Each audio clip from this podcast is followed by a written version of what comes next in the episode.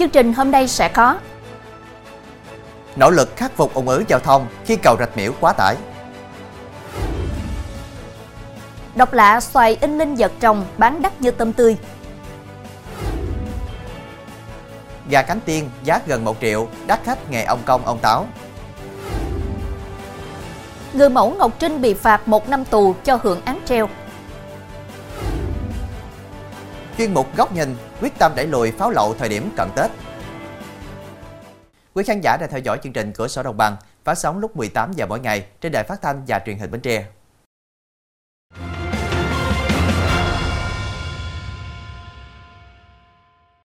Thưa quý vị, những ngày cận Tết Nguyên đán, mật độ phương tiện lưu thông qua cầu Rạch Miễu tăng cao, dẫn đến quá tải gây ủng ứ giao thông thường xuyên. Công ty trách nhiệm hạn BOT cầu Rạch Biểu và các ngành chức năng của tỉnh Tiền Giang, Bến Tre đang phối hợp chặt chẽ để giảm thiểu các sự cố giao thông tại đây. Theo công ty trách nhiệm hữu hạn BOT cầu Rạch Miễu, hiện nay mỗi ngày đêm có từ 24.000 đến 25.000 ô tô các loại qua cầu Rạch Miễu, tăng hơn ngày thường trên 4.000 phương tiện. Ngoài mật độ phương tiện qua cầu tăng cao, còn xảy ra tình trạng ô tô lưu thông đến cầu Rạch Miễu bị tắt máy, va chạm nhau dẫn đến kẹt xe kéo dài. Theo các ngành chức năng của tỉnh Tiền Giang, Bến Tre, từ nay đến Tết cổ truyền và các ngày mùng 2, mùng 4, mùng 5 Tết, tình hình giao thông khu vực cầu Rạch Miễu còn diễn biến phức tạp, sẽ xảy ra ủng ứ giao thông cục bộ. Các ngành chức năng khuyến cáo tài xế ô tô nhất là xe tải nặng cần tránh qua cầu Rạch Miễu vào giờ cao điểm, đi đúng làn đường và kiểm tra phương tiện thật an toàn trước khi lưu thông, chấp hành hiệu lệnh của cảnh sát giao thông. Thưa quý vị, tối qua Sở Văn hóa Thể thao và Du lịch tỉnh Tiền Giang xác nhận có vụ việc linh vật trồng đang trên đường vận chuyển đến nơi trưng bày thì xảy ra sự cố làm rơi xuống đường. Hiện công tác khắc phục đang được các đơn vị chuyên môn tiến hành khẩn trương, gấp rút để kịp phục vụ đúng tiến độ cho nhu cầu của người dân vui xuân đón Tết. Ngành chức năng tỉnh Tiền Giang cho biết, các linh vật rồng được chia thành 3 khúc gồm đầu, thân và đuôi, vận chuyển từ thành phố Hồ Chí Minh đến Tiền Giang rồi ráp lại, hoàn thiện và phủ sơn lần cuối. Hiện tại các công trình đều trong quá trình thi công và vật liệu con rồng bằng mút xốp nên việc xảy ra hư hao trong quá trình vận chuyển là hoàn toàn xử lý được, không ảnh hưởng công tác hoàn thiện và thẩm mỹ. Thưa quý vị, một ký xoài chỉ có giá vài chục ngàn đồng, nhưng khi được in chữ thư pháp hình rồng lại bán được từ 150 đến 170 ngàn đồng một trái. Theo chủ vườn là anh Bùi Văn Thức, 39 tuổi, ngụ xã Đông Phú, huyện Châu Thành, tỉnh Hậu Giang. Từ đầu tháng chạp, đơn hàng mua xoài thư pháp đạt hơn 70%. Dự đoán số xoài anh Thức chuẩn bị sẽ không đủ cung cấp cho thị trường Tết năm nay.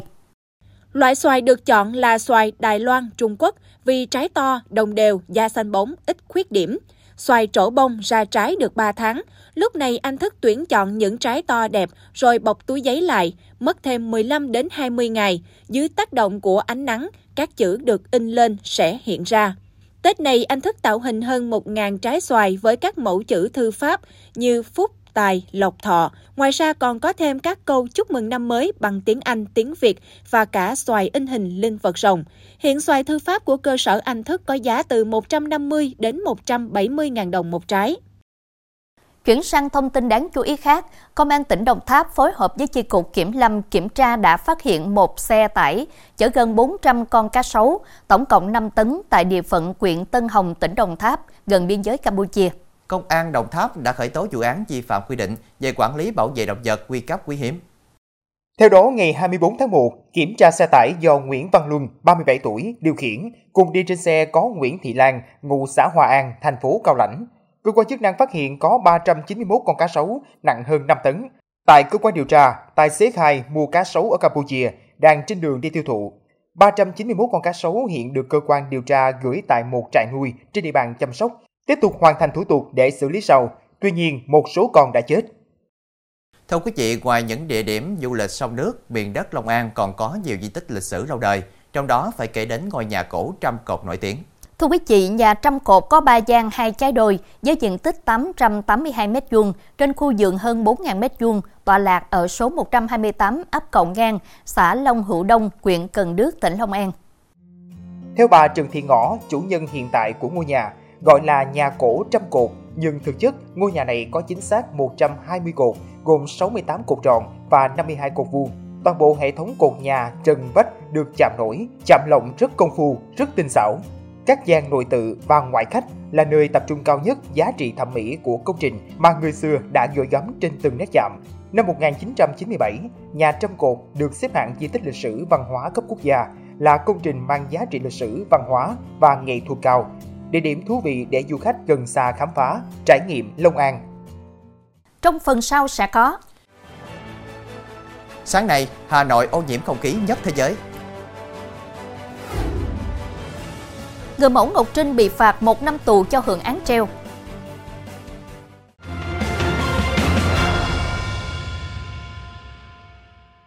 Hôm nay ngày ông Công ông Táo, tức ngày 23 tháng Chạp, chợ hàng bè, phố Gia Ngư tại Hà Nội từ sáng sớm đã tấp nập người dân đến xếp hàng mua đồ lễ. Mặt hàng không thể thiếu trên mâm cúng ông công ông táo vẫn là gà xôi, trong đó gà luộc ngậm bông hồng đỏ là đắt hàng nhất. Theo khảo sát, gà cúng ngậm hoa hồng có nhiều kích cỡ. Giá trung bình mỗi con gà cúng từ 500.000 đồng đến 600.000 đồng. Những con lớn có giá từ 700.000 đồng đến cả triệu đồng. Cá chép đỏ với đủ loại kích cỡ được bán với mức giá từ 50.000 đến 70.000 đồng ba con. Tuy đắt hơn hẳn những nơi khác, nhưng mọi thứ đều rất sẵn và người mua chỉ cần mang về là có thể bày lên mâm.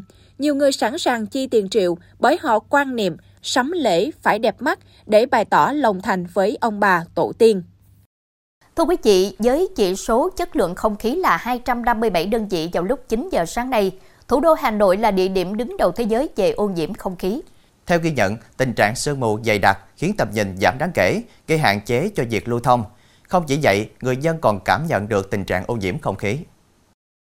Thông tin trên trang IQAir ghi nhận chỉ số chất lượng không khí của Hà Nội sáng nay là 257, mức ô nhiễm cao nhất thế giới.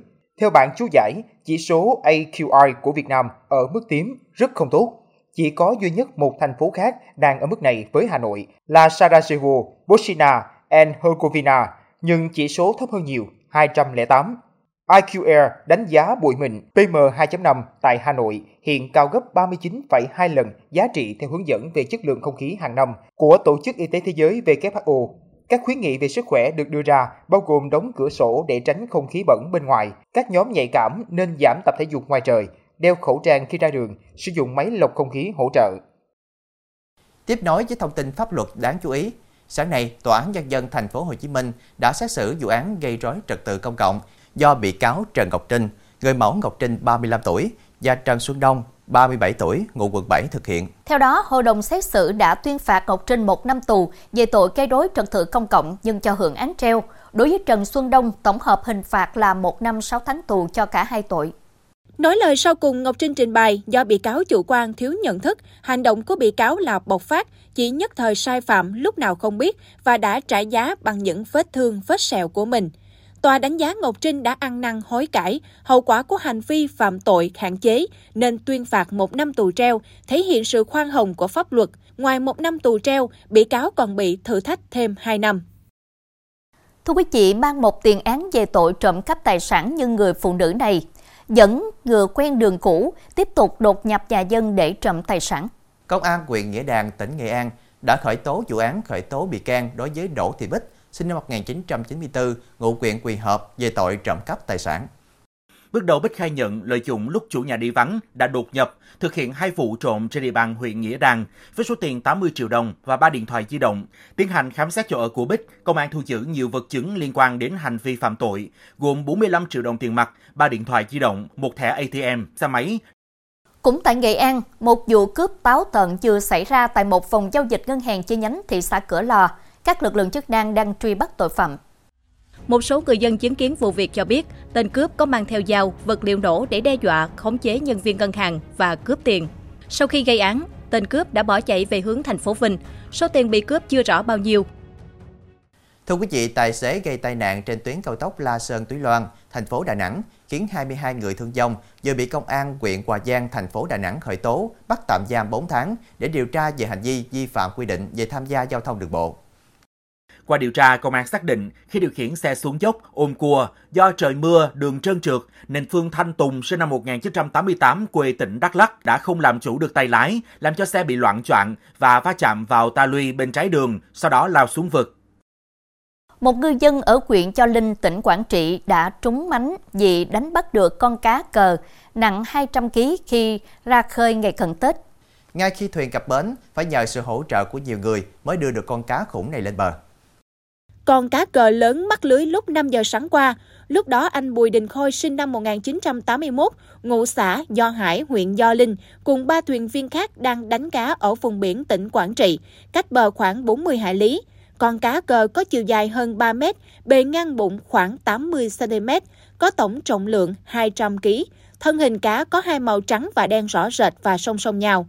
Sau khi đưa được con cá vào bờ, anh đã bán ngay cho thương lái với giá 16 triệu đồng, mỗi ký giá 80.000 đồng. Tại tỉnh Hà Tĩnh, từ sáng sớm hàng trăm người kéo xe lôi, chở theo hàng trăm con trâu bò từ khắp nơi đổ về chợ Nhe ở xã Vĩnh Lộc, huyện Can Lộc. Việc mua bán trở nên dọc nhịp khi kẻ mua người bán cười nói, giao dịch bằng cách đập tay vô cùng đặc biệt. Theo lãnh đạo địa phương, Chợ Nhe được xem là chợ mua bán trâu bò lớn nhất Hà Tĩnh đến thời điểm này. Đây không chỉ là nét văn hóa đặc sắc của địa phương mà còn giúp người dân phát triển các ngành nghề buôn bán mang lại thu nhập khá. Trong phiên chợ, người mua trả giá trâu bò bằng những cái đập tay. Mỗi lần trả giá là một lần đập tay nhau. Sau mỗi lần giao dịch thành công, người mua kẻ bán đưa tiền mặt ngay tại chợ.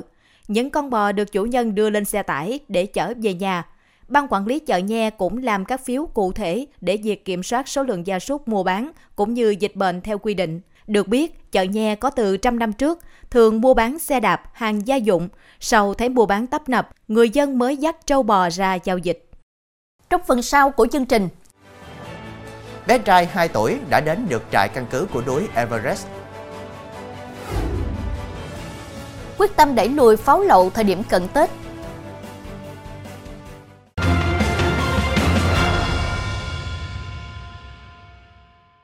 Thưa quý vị, một cơn sốt cà phê thú nuôi đang làm mưa làm gió tại thủ đô Tokyo của Nhật Bản, khi giờ đây khách hàng có thể vui đùa với những chú heo siêu nhỏ dễ thương.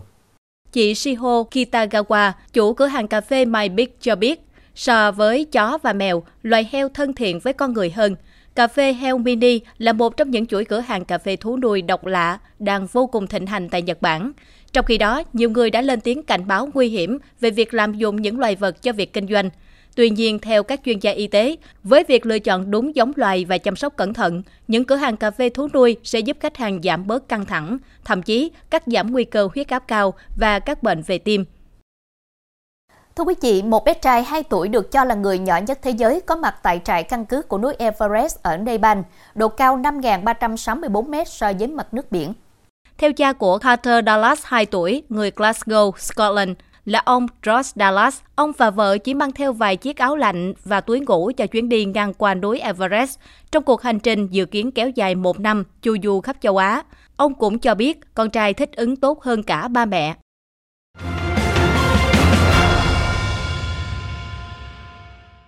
Thưa quý vị, thời điểm cận Tết Nguyên đán, tình trạng vận chuyển buôn bán pháo lậu diễn biến phức tạp ở nhiều địa phương. Trước thực tế đó, lực lượng chức năng đã triển khai nhiều giải pháp đồng bộ, trong đó có việc các địa phương ký cam kết về tổ chức triển khai, thực hiện nghiêm túc quyết liệt, hiệu quả các nhiệm vụ trong công tác phòng ngừa, đấu tranh với tội phạm, vi phạm pháp luật về pháo nổ. Chương trình vừa có ghi nhận thực tế tại tỉnh Long An. Trước đó, khoảng 3 giờ 30 phút ngày 3 tháng 1 năm 2024, tại cầu Quảng Dài quốc lộ 62 thuộc địa bàn xã Tân Lập, huyện Mộc Hóa, tỉnh Long An, Phòng Phòng chống ma túy và tội phạm Bộ đội Biên phòng tỉnh Long An, Phòng Cảnh sát điều tra tội phạm về tham nhũng kinh tế, buôn lậu, môi trường, Công an tỉnh Long An chủ trì, phối hợp đoàn đặc nhiệm phòng chống ma túy và tội phạm miền Nam và Công an huyện Mộc Hóa tiến hành kiểm tra bắt giữ hai đối tượng đang điều khiển xe ô tô tải biển kiểm soát 51C 85279 có hành vi vận chuyển gần một tấn pháo nổ. Đây là một trong số những vụ việc về vận chuyển pháo nổ xảy ra thời gian gần đây trên địa bàn tỉnh Long An. Trước thực trạng đó, các địa phương trên địa bàn tỉnh đã triển khai nhiều giải pháp đồng bộ. Đơn cử, Ủy ban Nhân dân huyện Tân Trụ, tỉnh Long An vừa tổ chức lễ ký cam kết tình hình pháo trong đợt Tết Nguyên đán Giáp Thìn 2024.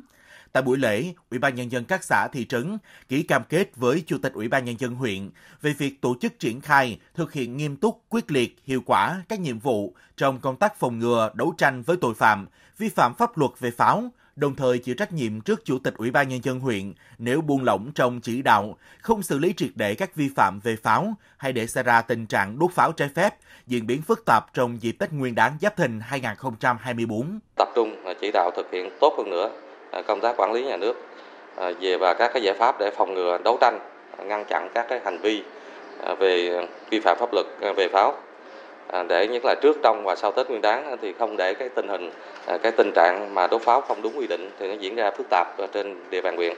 Việc triển khai ký cam kết được Ủy ban Nhân dân huyện Tân Trụ, tỉnh Long An xác định là một trong những nhiệm vụ quan trọng, thường xuyên và liên tục nhằm góp phần giữ gìn cuộc sống bình yên, hạnh phúc của nhân dân, đảm bảo tình hình an ninh trật tự trên địa bàn huyện, đặc biệt là trong dịp Tết Nguyên đán.